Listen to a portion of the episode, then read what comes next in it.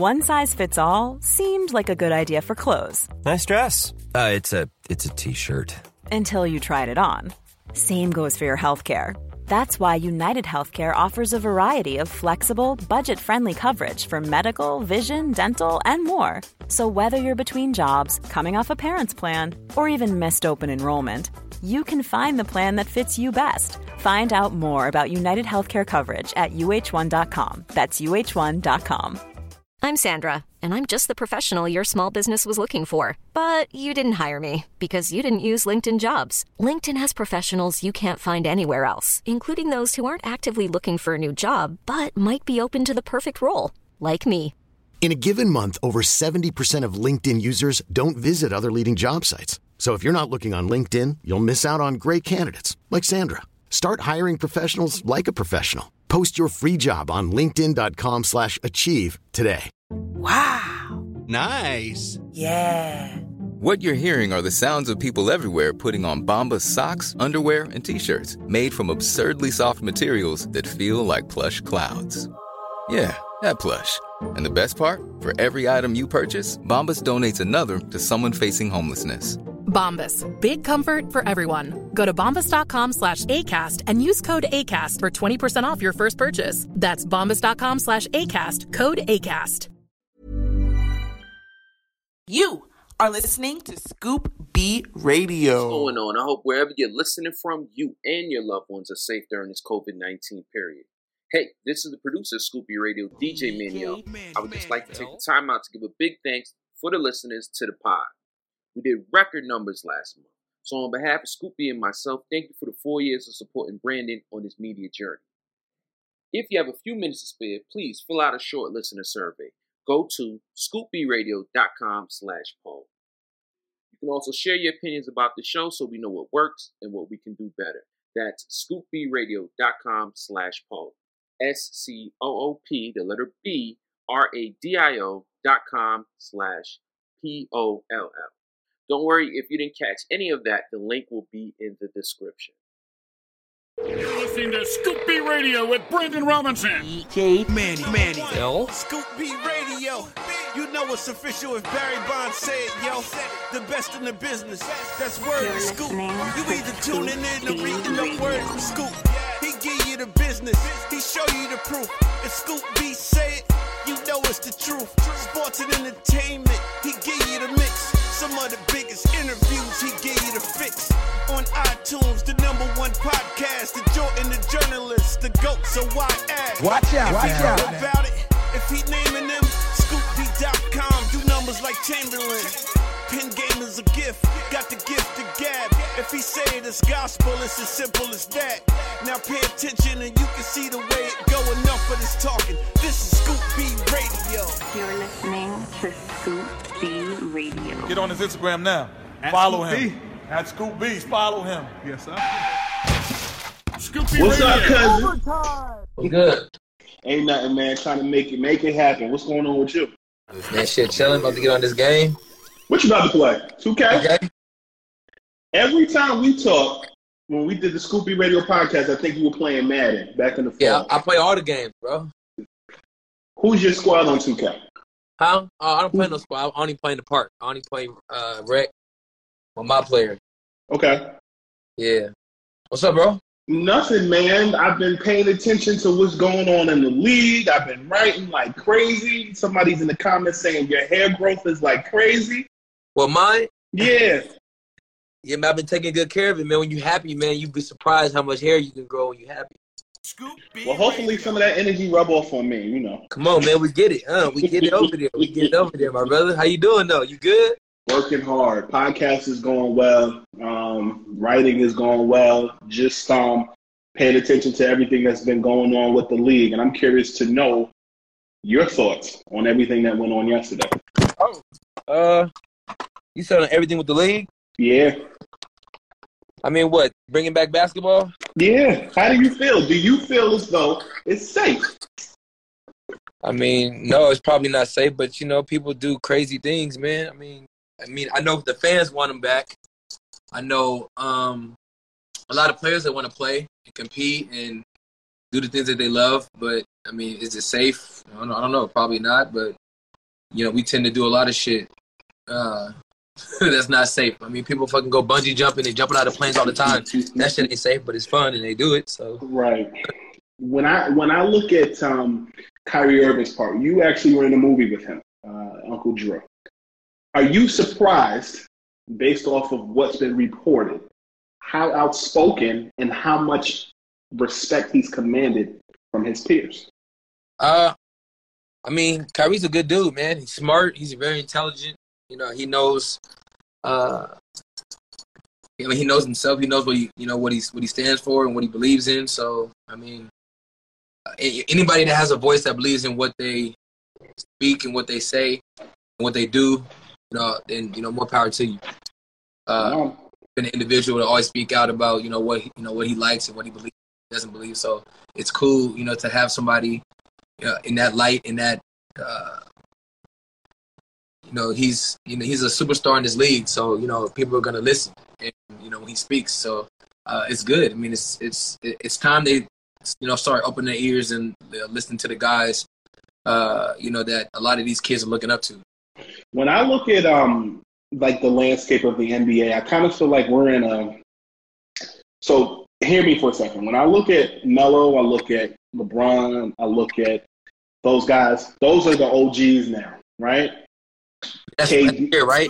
Huh, isn't it? That's weird, right? They were so young, and like, we were so young in the beginning, and now we're the, the OGs and the the the the, the, the, the, the elderly. That's funny.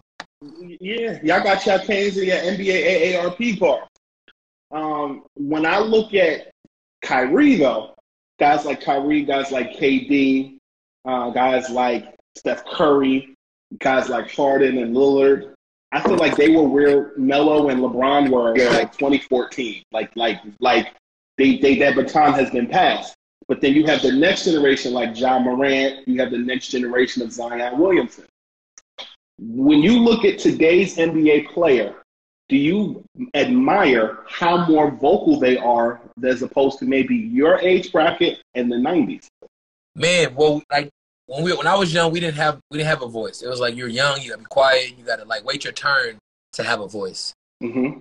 And guys, I mean, popular, you know, before they even make it to the league, and now when they league, it's like, you know, like you know they've they've already had the fan base to be able to speak and you know to have their, their you know their word be heard.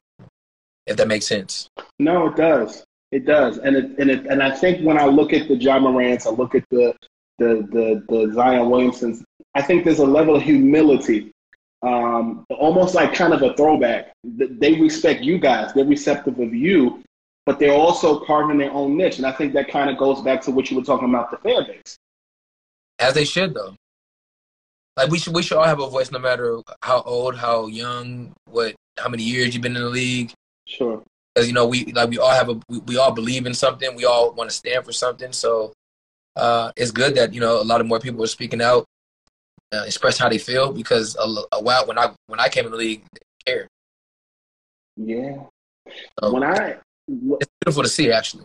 I, I would agree with you. Um, when I um, had just listened to a lot of athletes talk about race, race relations, and all of those things. Um, I think Utah, Kevin, or excuse me, the, the Russell Westbrook thing in Utah opened people's eyes that fans say a lot of things. You see it on social media. People say oh, things. Surprised. You'll be surprised with some mean fans and or even racist fans can say some crazy things.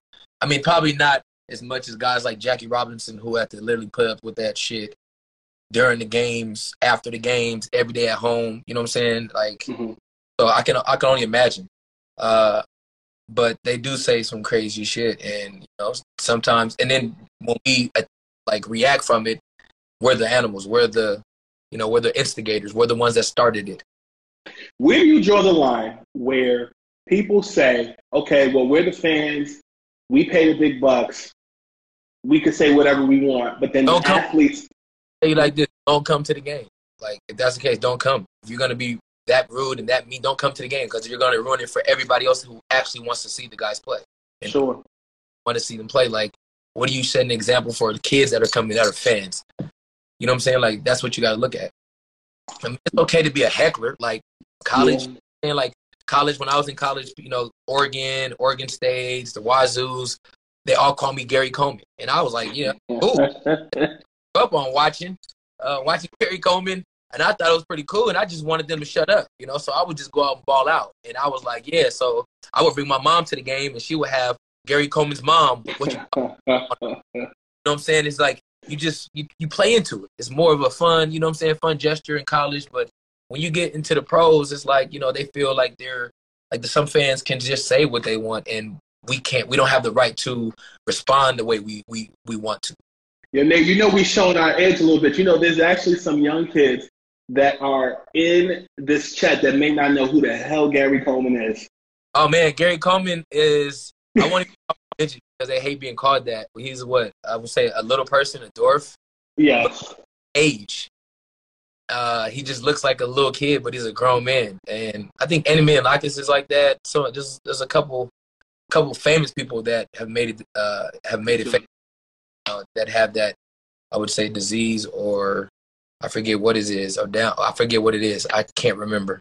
But Gary Coleman is just cool, man. He he just made it. He made it cool to be little. And when I was a kid, like I grew up watching. My mom, we all fans, and I thought it was like an honor them calling me Gary Coleman, and I was pretty good at basketball, so it worked. So you know. Zach LaVine is in a very interesting place in his career to me. Um, he says Zach LaVine. He's he's won multiple slam dunk championships like you. You won three. Um, you know, got hurt. He came back. He rehabbed, and he's doing his stuff dizzle in Chicago with the Bulls. He's nice. Um, I like. Scoop B Radio. When I look at him, I see similarities in Vince Carter, and in this, and, and, and hear me out before you say, "Are you crazy?" When I look at Vince Carter, when he came to Toronto, he was a dunker. Everybody knew him as a high flyer. But when he went to New Jersey, he added repertoire to his game. He added a, a, a jumper. He added, you know, three point shot. He was one, amongst the guys with Jay Kidd and Richard Jefferson. When I look at when I look at um, when I look at Blake Griffin, I see the same thing. He wasn't just a dunker. He had a jumper. He added more facets to his game. When I look at LaVine, he opted not to participate in the slam dunk contest. He did the three point shootout. He's got a consistent jumper, but he's he's I think he's grossly underrated. When you look at LaVine, what comparisons do you see uh, to a past or current player in today's game? Um, jeez, I mean, Vince Carter almost, almost, I would say, oh, damn near hit it on the on the head. I would say, you know, Zach got a, a little because he can. I like I like Zach's game because he can create off. He can create his own shot for himself and others. Mm-hmm. You be able to do that. That makes you almost unguardable. One, he has athleticism, so when he gets by guys, he's dunking it. It's easy. Guys don't even want to jump with him. So he has a lot of things that's going in his favor, and he has developed, you know, his game over the years from, you know, when he came in the league, when he had to be patient and wait, when he still had everything he had now, it just wasn't magnified because, you know, the team he had he was on and he had to wait. And when he got his opportunity, he came in and showed that he can really, you know, ball. It's not just a dunker. You know, he did the three point contest. He plays defense. He does everything. Everything you ask, he does. And people don't understand Zach LaVine's like six seven, almost six eight. Like he's taller than what most people think. Like the, the man could fly, and, and and the one thing I love about him and his game, his work ethic. Him and his dad, they really grind so hard. And when I seen when he tore his ACL, I knew he was gonna come back even better because of the work that he puts in and the rehab and attacking and being you know ready for the you know for that moment. And he's shown that, and he's proven that he's one of the best players in this league. The Bulls have Coby White. Uh, they have Wendell Carter Jr. Um, what are the Bulls missing? Nate Robinson. Tell me more. Nah, I'm teasing. Not for real. The Bulls. I would just say, man, they need to get they need to get a couple more dogs around them guys. Guys that want to rebound. A, a Joakim Noah. They need a Luol Deng. They need somebody of that type of you know caliber uh, of Bulls of Bulls basketball.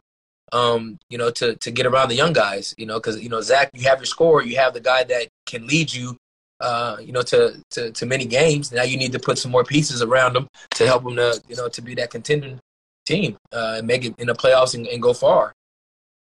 Kendall Gill does uh, the, the, the Bulls broadcast on NBC uh, Sports Chicago, and he told me on the Scoop B Radio podcast that um, if the Bulls were to find a way to bring Derrick Rose back, a backcourt with Derrick Rose and Zach LaVine would be unstoppable. That'd be fun to watch too. Like no cap, fun to watch. Like especially the route that D Rose had. You know what I'm saying? The struggles that he had to go through and come back and and play at, at the, his best basketball. I think uh, over the years has been unbelievable. It's been a fun a fun uh, you know ride to watch. He's been doing his thing, and you know for a guy to uh, to go through so much turmoil, man, and, and tragic, man. It was it was it was fun to watch his career develop like it did, you know. And I know he would. I mean, I know he would love to come back home and play in front of the, uh, his home crowd and, and ball out again and, and and, and be a Chicago Bull. Uh, that'd be pretty fun to watch. I, I would I would definitely go pay to watch him play in Chicago. You uh, having played for the Bulls, I tweeted the other day um, that I was going to have a Chicago Bulls killer on Instagram. Oh, excuse me, I was going to have a Brooklyn Nets killer on Instagram Live this week. You knowing New York very well, playing for the Knicks. Um, in 2012, you actually pretty much replaced Derrick Rose in the Bulls' starting lineup and basically shellacked the Nets when it was all said and done and progressed to the next round in 2012 or 2013. Right. That experience, how motivated were you to come back and forth from Chicago and New York City to put on a good show during that series against the Nets? Uh, honestly, man, it was a, it was just a blessing from God. I was really blessed to have the opportunity. Uh, for one, people don't understand that during that time I was on a non-guaranteed contract, so they could have cut me at any time. You know, so I was already walking on eggshells. I was the third, literally the third point guard off the bench. Like uh, Kirk Hinrich started. You had uh, Marquis Teague coming off the bench, uh, and then I was I was next. So I had had to wait my turn and wait, you know, uh, for the right opportunity to showcase, you know, what I can do. Uh, but God put me in the right position in the right place at the right time, man. Honestly, uh, you know, they needed me to perform and do what I did. I came to every practice, every every game, every playoff, postseason, everything. It was uh, it was one of my favorite seasons that I will always remember. You know, Chicago welcomed me with open arms, so it made it real easy to play for the you know for uh, such a great organization. Um, and then, like I said, I told people there's magic when you put on that jersey, man. You you feel uh, that that energy and that power and that aura that Jordan and Pippen and them guys laid that foundation down in, in Chicago. Like you feel that when you put that jersey on. And I just wanted to leave my mark and wanted to I wanted the fans and the people to know like if I ever had an opportunity to play real minutes, this is how I'll play. And I show I showcased that I wasn't just a dunker and somebody that came to the game for people to just look at like some type of uh, I would say like circus act or whatever, but just a, a, little guy that really you know meant about his business uh, and just you know wanted to go out and just like cook motherfuckers. That, that was the and like I wanted to come out and show them that I, am a winner and I and anybody that's going against me, I'm gonna try to cook them. You know, it's interesting. Um, when I look at you and I look at your skill set, um, if I'm not mistaken, you were drafted 05, 06? 05, 06. Okay. So I feel like the point guard position, no disrespect to any of those guys, I'm using their names as examples. So you got guys like John Stockton, Jason Kidd, who are traditional point guards. You are a, just an athlete. You're a guard. You can play point guard. You can score like a two. I'm a hooper. That's what I. There you go.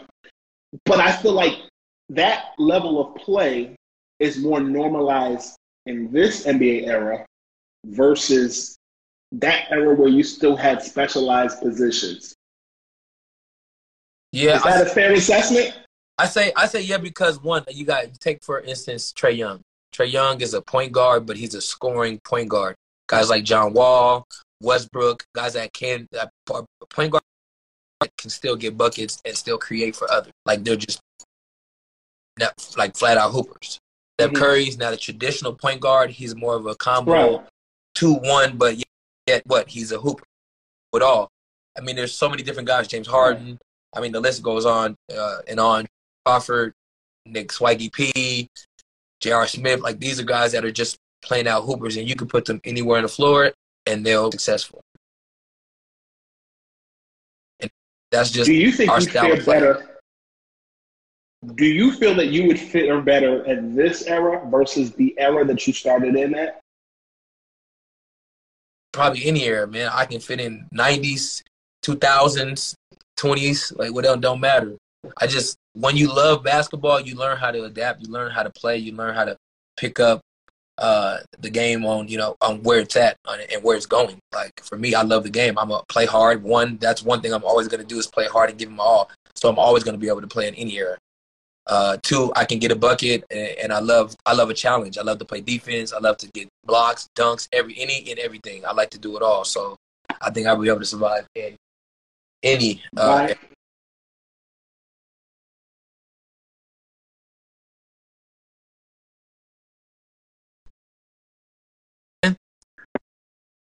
I said by any means necessary. Can you hear me? Yeah, I hear you. Yeah, I was saying by any means necessary, you're gonna get it done. You what? Meaning, it doesn't matter if you if you score, doesn't matter if you oh, pass oh, an athlete. By any means necessary, you're gonna make that happen. Facts. I'm gonna, I'm gonna try my best. I'm gonna give it my all, and hopefully, it's it's it's it's good enough.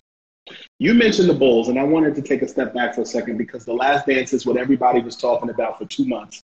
Um, you wore a Bulls jersey, you played for the Bulls, you know the magnitude of Michael. You told me on my podcast, Scoop B Radio, you used to visit the Michael Jordan statue when you were in Chicago. Every game I would go there and look, I would just look at it being awe because as a kid being from Seattle, Washington, we only saw Michael Jordan like on TV. You know, we never got to see him live. We never got to see you know what what he built.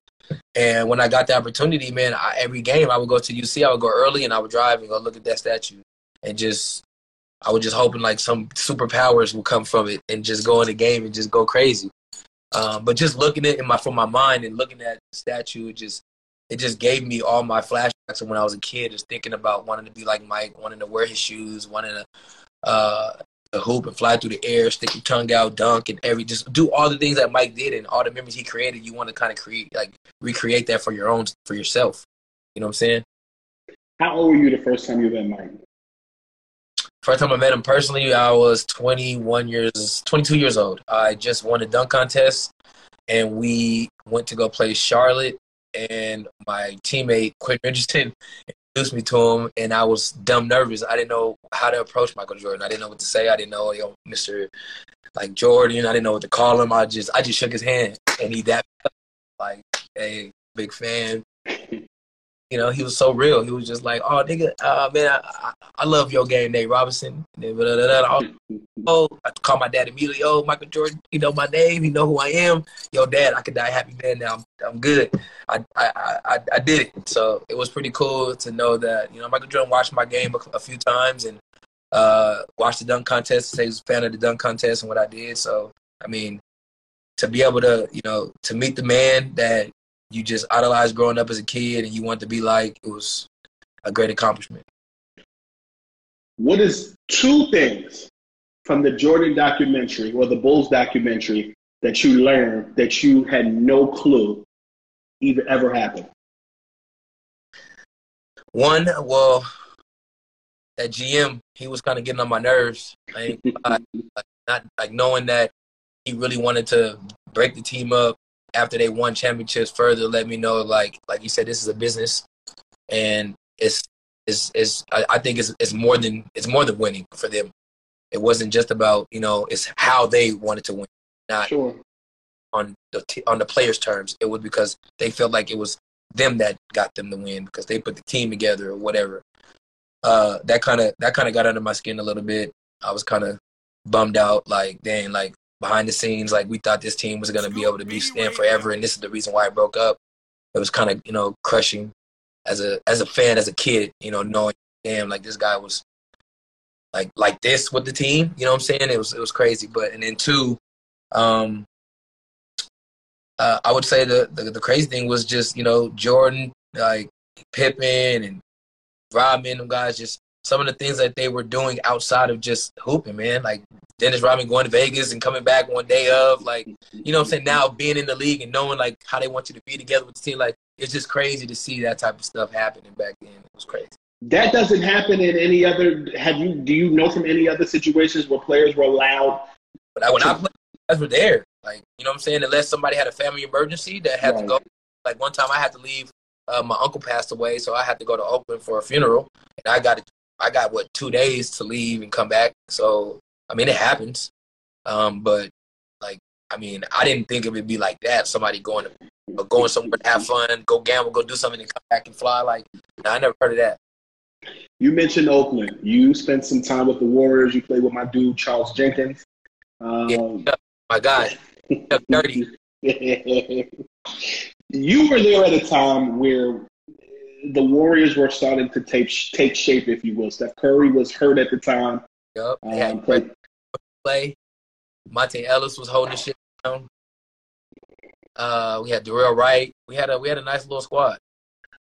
What were the early years like with Mark Jackson in Golden State? Uh, Coach Mark was awesome, man. Honestly, man, he one thing I respected from him, he honestly held everybody accountable of being a policing themselves, and then trying to be the best man that you can possibly be, even outside of basketball.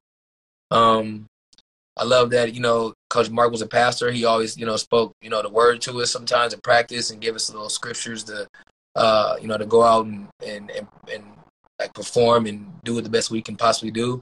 Uh, I love that. Um, that was pretty cool. But he was just a he was a players coach, man. He believed in his players and he wanted it. It's all about the players.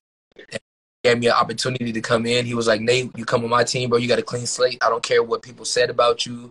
This is my impression of you. Show me who you are. And he gave me opportunity to show that. Why do you think he's so misunderstood? Because he speaks the word, and they don't want it. They don't want that. Yeah, as a believer yourself, and, and me as a believer as well. I always see comments like people always say Mark Jackson preaches the word down the player's throat. Can you clarify that? I, I, was on his team. He's never preached it down. He forced us on it. He would just like when we lead our team, he would lead our team in prayer. I don't see nothing wrong with that. Um, you know, he's saying a couple scriptures on timeouts when we're on TV, and he's trying to give guys uh, uh, some encouragement. I don't see nothing wrong with that. You know yeah. what I'm saying? I don't understand why they would that would say that, and it's kind of it's corny, but it's it's as real it is, that's the reason probably why he hasn't had a coaching job because of that particular reason, and that sucks. I mean, even guys like Tim Tebow. Now, you know, Tim Tebow, one of the dopest football players, college football players ever. How you not really give that man an opportunity for real chance because he believes in Christ and he takes a knee and prays and you got John three sixteen and Philippians four thirteen on his, you know, visible for people to see. That's positivity. I understand why they wouldn't want that. No, that's real. That's real. Steph Curry, during the time that you were there and he was there, he was hurt, but what was special about him during his rehab process, during his time with the team? Did you know then what everybody sees now? Yeah, I seen it. I seen it in him because when he was hurt, he was just so down on being hurt. He just really, really wanted to show the world and show the people that, you know, the guy that uh, that can get the job done. And he was the guy that you know people believed in. And every day he was in rehab, doing this thing, getting his ankle right, and he was shooting. I've never seen him and Clay, two people, not just him, but Clay shoot thousands of shots every single day mm-hmm. against each other, shot for shot. And sometimes they would never even miss, maybe one each, like going around. Like it was, it was pretty cool to watch, and knowing that the repetition that he put in is reason why he can shoot the shots that he's shooting today. You're a free agent. Uh, Jamal Crawford's a free agent. J.R. Smith is a free agent. We're trying to figure out what's going to go on with the season. Are we having it? Or are we not?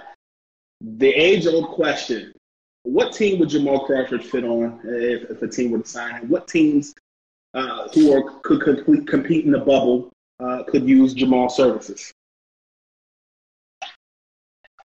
Definitely can use him for sure. Because I mean, having somebody that can come off the bench and give you buckets and that can just get buckets, like especially in times when you know a lot of teams are going dry spouts and dry spells where they don't, you know, they can't score, they can't seem to get a good energy. Jamal's one of them guys that can literally start.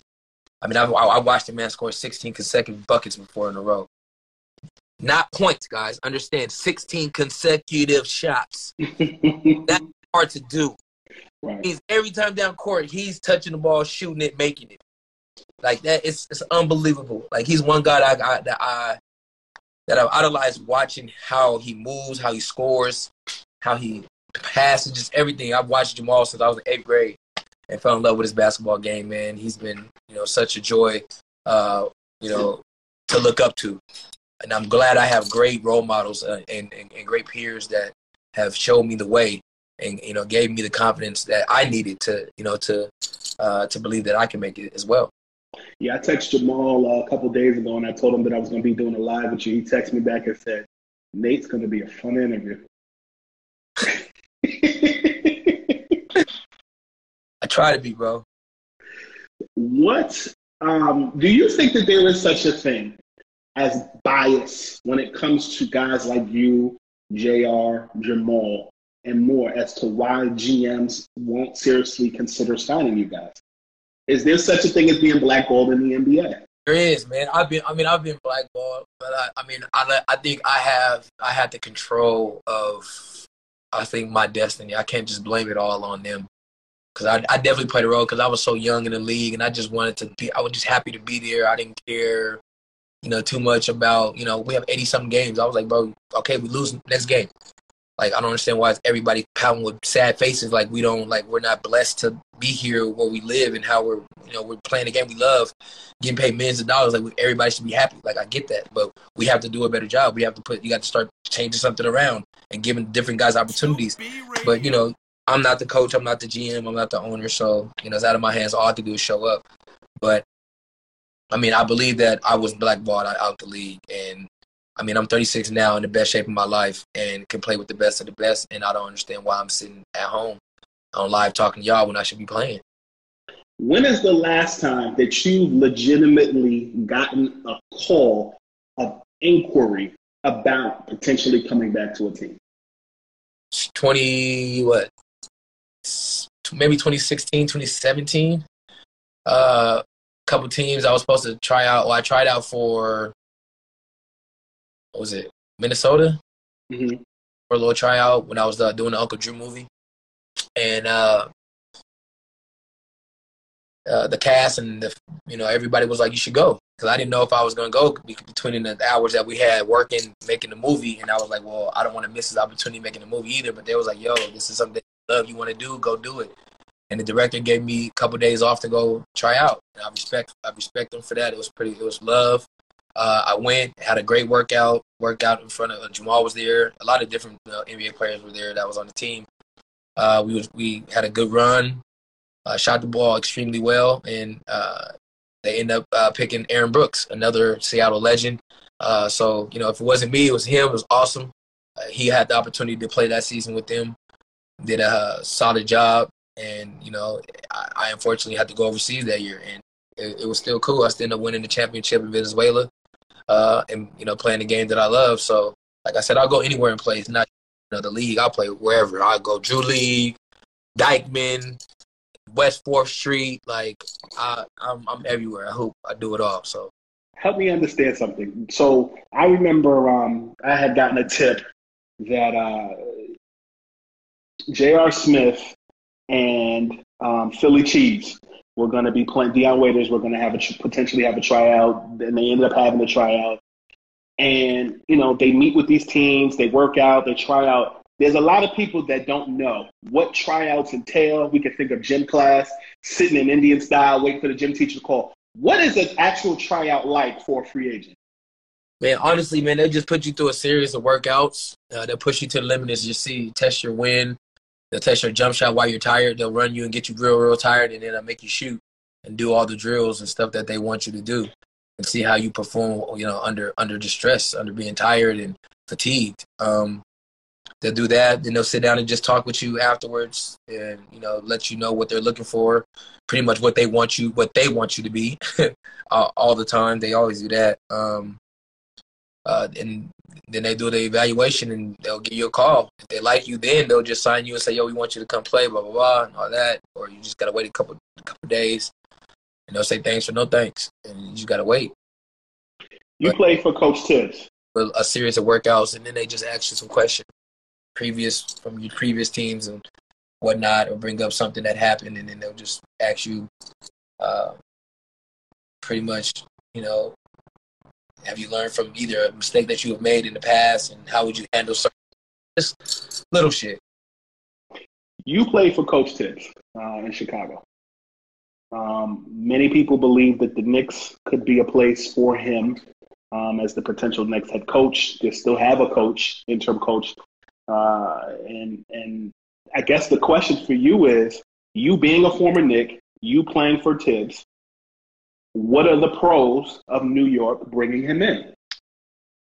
I mean, honestly, man, Coach Thibs is one of the dopest coaches I've ever played for. Uh, one, he showed me about professionalism, really, you know, being a student of the game, studying, you know, the playbook, knowing every position. Just, it's like, like you know, knowing the enemy more than they knows itself. You know, mm. prepared, and he's always prepared. He always has a plan A, B, C, D, E, F, G. So uh, that's one thing they're going to get out of you know Coach Thibs. He's gonna he expects every player to practice, every player play, uh, every player to to bring their A game, and he preaches with defense first. Because if you play defense, you'll get offense. So if you want to play defense, if you want to play offense, you got to play defense. Uh, I love that about him, and he's just a hard nosed coach. Uh, you know, he's his, his, voice a little raspy. Can't understand him too much because he's screaming, but his voice is so raspy. But he's a good dude, man. He was real hard on you know, especially hard on me, but hard on a lot of players, especially the ones that he really uh, that he really believed in. Uh, took me a while to understand that, and, and I mean, he gave me opportunity, so I have nothing bad to say about the man. He's been awesome. You talked about not being able to play in the NBA. Um, you played college football. Um, you're 36. Legitimately, at this point in life, would you consider a career in the NFL? Yeah, I could play football too. I mean, What's stopping a, you? Uh, Seahawks gave me a little tryout, but if I really like got with a trainer, if I went, like, if I worked out with Chad Ochocinco and worked out with like Antonio Brown and went against some of the best of the best that has good footwork and stuff, I know I would be able to to play in the league.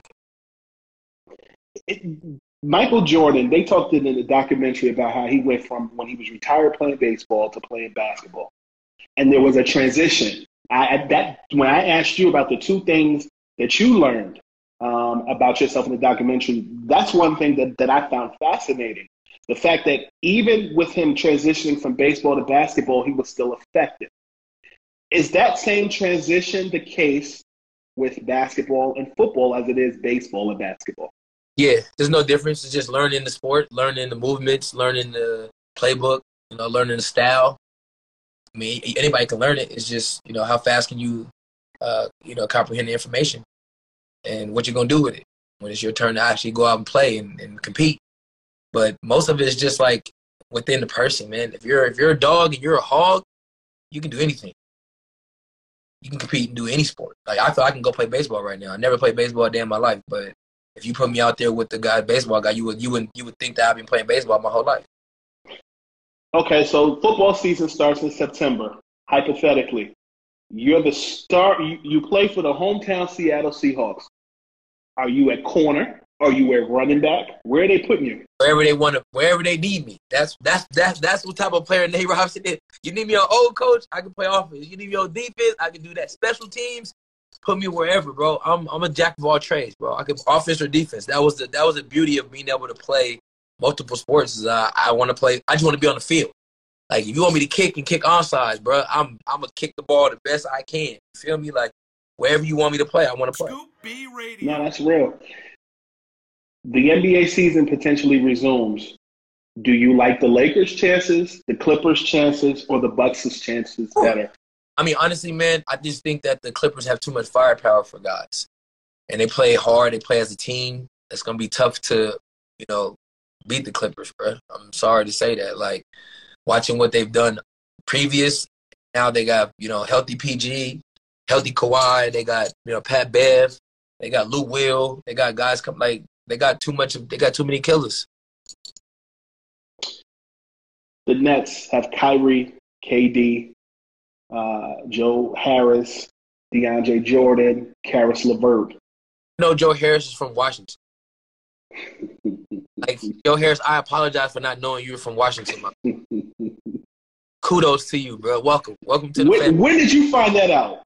Man, I was just randomly just looking. I was like, man, that name Joe Harris, and I was like, man, let me Google this guy. I googled him. I said, where's Joe Harris from?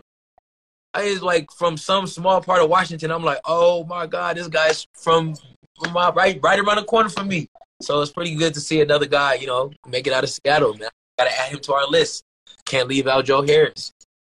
Do you think that there's going to be a, a huge adjustment, assuming there is a season next season, with KD and Kyrie in year one of them on the court together? Man, honestly, it's gonna be fun to watch. They're gonna be fun to watch together as you hooping. Because I mean, Kyrie style is just, it's just, it's so free, and KD is just out there balling and you know sniper game. You know what it is. Mm-hmm. Uh, he really brings you know that championship mentality when he playing. He's he's one of the hardest persons as a guard, one of the best players in NBA history. You heard what I said. One of the best players in NBA history. So uh, it's gonna be it's gonna be fun to see those two together healthy and, and, and balling, man. I'm, I'm excited for next season for sure.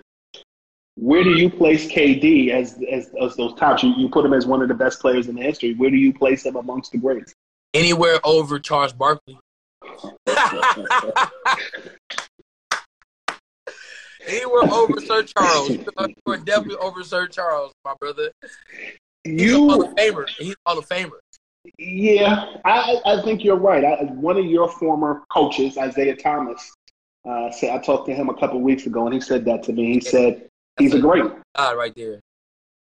Do you think um, when you talk about KD and you talk about him being a goat, you mentioned Charles Barkley. When I talked to Charles about this, I said Zion reminds me of him with hops, and he said you can't compare because he can't run 100 miles an hour and dunk. Do you see a comparison between Charles and Zion? And if not, then who? Man, Zion's way more athletic than Charles. I would say Charles has more of a complete game. Like Charles Barkley was nasty, bro. Like he was. he was, nasty. He was. He was a he was a cold. He was a killer. Uh, I mean, whenever you like, whenever you can get your own shoe outside, like Jordan and certain guys, bro, you know you're guilty, and his shoes were fire. So, uh, but yeah, Chuck. I mean, he did it all, man. He was he rebounded. He can push the he can push the ball, but he can score and he was a he was a bigger dude. You know, he was an undersized what? He's an undersized four man, playing the three, four. He was a he was a beast, man. And like for like just just for him to even be like mentioned even with a Charles Barkley, I mean you're a legend. Is it too early to make those kind of comparisons for Zion? Nah, man, it's not too early, but I mean people are gonna do that. Zion's his own man. He's his own player. He's I mean, no, there's there hasn't been a Michael Jordan, right? Mm-hmm. But there's been a Kobe Bryant. There's been, you know, there hasn't been the same Tim Duncan, that the same another power forward, but there's been a uh, Kevin Garnett. There's different guys, you know. So Zion's his own man. He's his own player, and I think that I mean to really compare the two, I mean, you can say it just off of the, their their their body builds, you know, the way they play, their style, but now they're totally two different players. Like you got to put like Zion got Vince Carter hops. It's like he has Vince Carter. It's like Vince Carter being putting Vince Carter hops on Charles Barkley. That's what it would look like. Hmm. That'll look just like what Zion is. Bro, that's that's crazy you say that because when I look at LeBron, I used to tell people all the time, A, LeBron is more magic and Oscar Robertson than he is Michael. So when people make those comparisons, it's crazy. But when no, I watch, they're just comparing victories and the rings and him being the the one being the the one, the best the best player ever.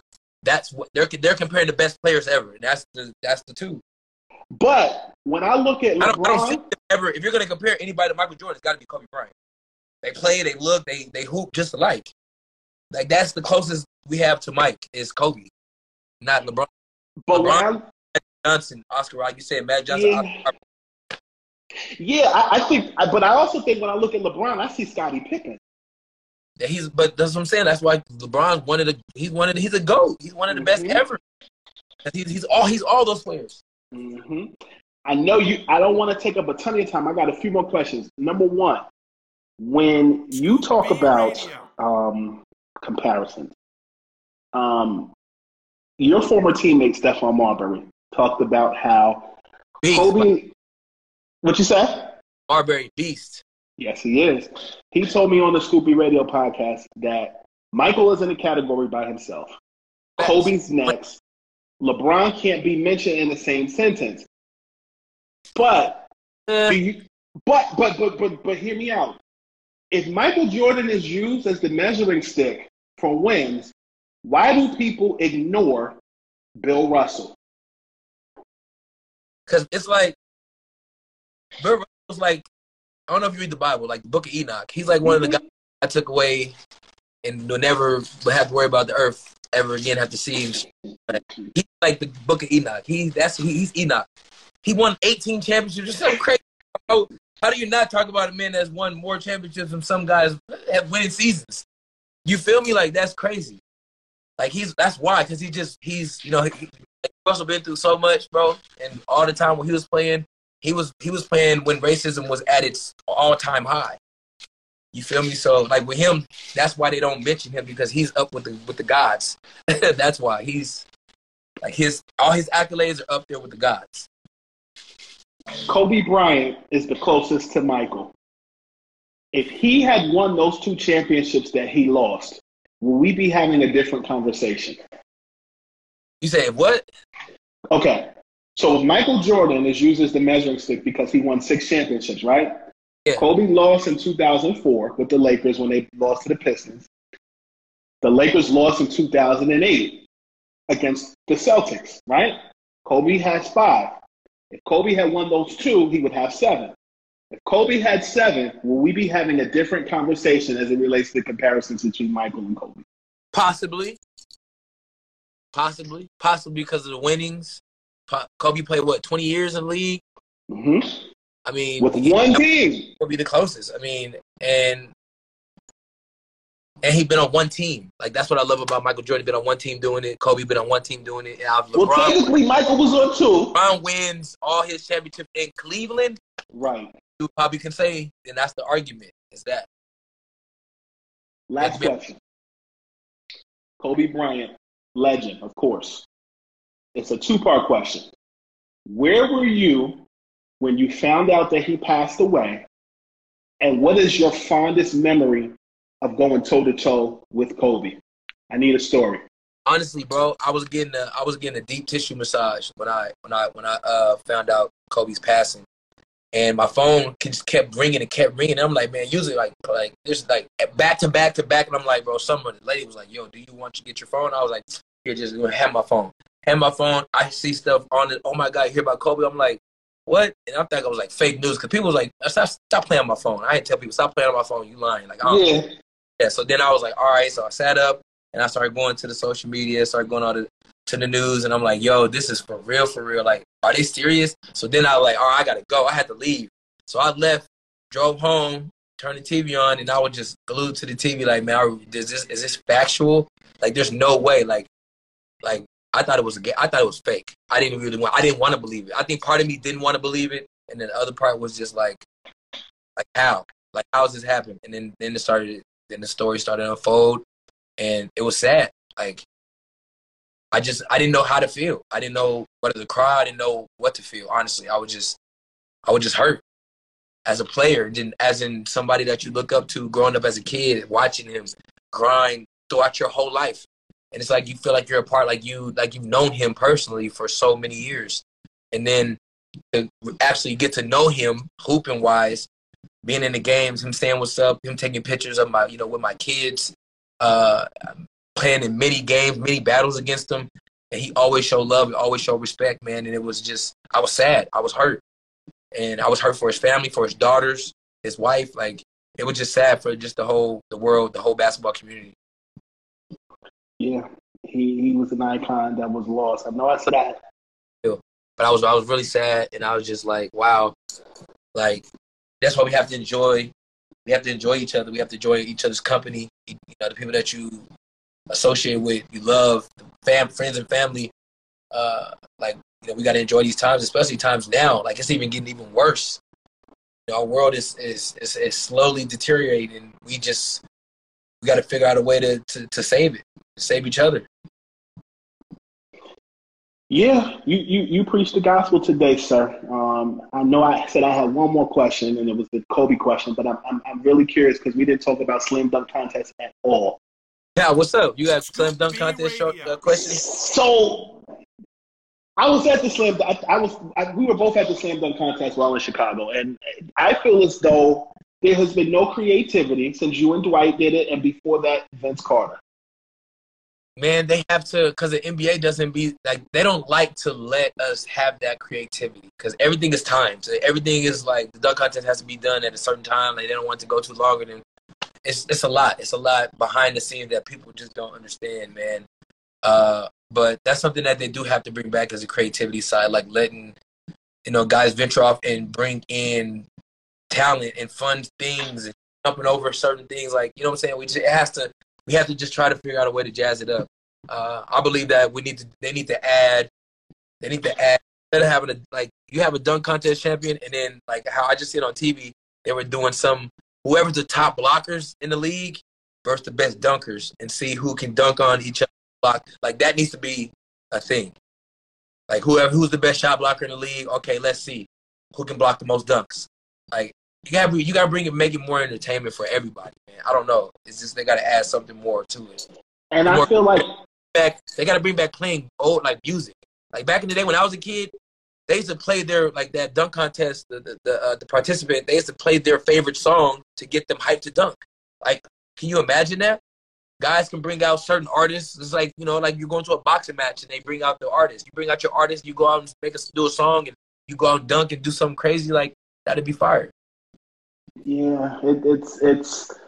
I still feel like you were in your own category, but I feel like since Vince, and maybe in 2016 in Toronto with LaVine and Aaron Gordon, I feel like Vince shut it down.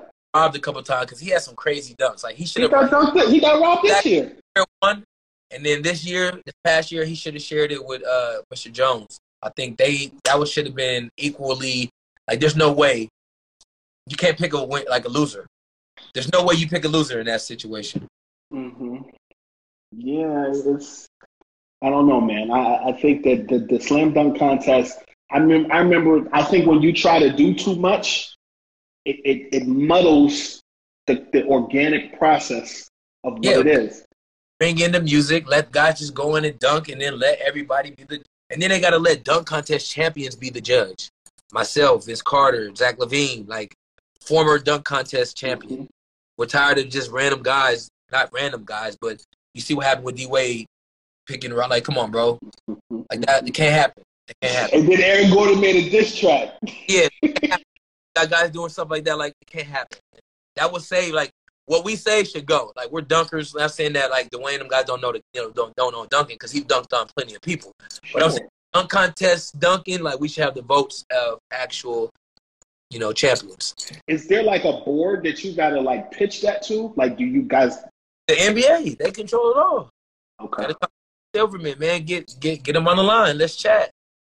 Yeah, because you're transitioning to the next phase. You you guys like you guys like Iverson. You you guys like Kenyon Martin. You guys are the young OGs. You guys got the OG status a lot faster just off of social media and reputation than a lot of the OG OGs got. Facts, but the OGs we know who they are. The guys that really you know about that action, really stand for something. Guys like Stackhouse, uh, you know Stephen Jackson, uh, like the real ones, the real of the real. Brother, thank you for your time. You know what it is, man. Y'all know what it is. Love y'all, Where- man. Love, where can people- Bob in the where- Your podcast. My podcast, it was it was me and Booz. We had to hold that podcast. We're thinking about bringing it back. I'm not sure yet, man. During this time, I think it'll be pretty cool. But right now, we're focusing on our brand. We have a hold that brand. If you guys, uh, you guys want to follow, go to holdclothing.com. Uh, you can follow us on Instagram. It's hold that clothing. But I got some cool merch, some cool uh, shirts and hats, socks, and a whole bunch of stuff that's coming to the brand. So stay tuned. Take a look out. Keep a lookout for uh, hold that clothing. You know, coming to uh, coming to uh, a house near you. You know what I'm saying? Hopefully everybody can be rocking it. So, Brother, thank you. Get it. All right, B. And this is Scoop B Radio saying, you bring the coffee and I'll bring the Dunkin'. Come on!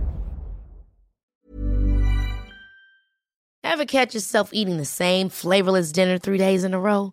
Dreaming of something better? Well, HelloFresh is your guilt free dream come true, baby. It's me, Keke Palmer. Let's wake up those taste buds with hot, juicy pecan crusted chicken or garlic butter shrimp scampi. Mm. Hello Fresh. Stop dreaming of all the delicious possibilities and dig in at HelloFresh.com. Let's get this dinner party started. Hi, I'm Daniel, founder of PrettyLitter. Did you know cats tend to hide symptoms of sickness and pain? I learned this the hard way after losing my cat, Gingy. So I created PrettyLitter, a health monitoring litter that helps detect early signs of illness by changing colors, saving you money and potentially your cat's life. PrettyLitter is veterinarian developed, and it's the easiest way to keep tabs on your fur baby's health right at home. Go to prettylitter.com and use code ACAST for 20% off your first order and a free cat toy. Terms and conditions apply. See site for details. Hey, folks, I'm Marc Maron from the WTF Podcast, and this episode is brought to you by Kleenex Ultra Soft Tissues, your ally to help tackle your allergy symptoms this season. I love the change of seasons, but nobody loves pollen and all those other things floating in the air that make you sneeze during this nice weather. Kleenex Ultra Soft Tissues are hypoallergenic and allergist approved, so fight back against watery eyes and runny noses without worrying about irritating your skin. For this allergy season, grab Kleenex and face allergies head on.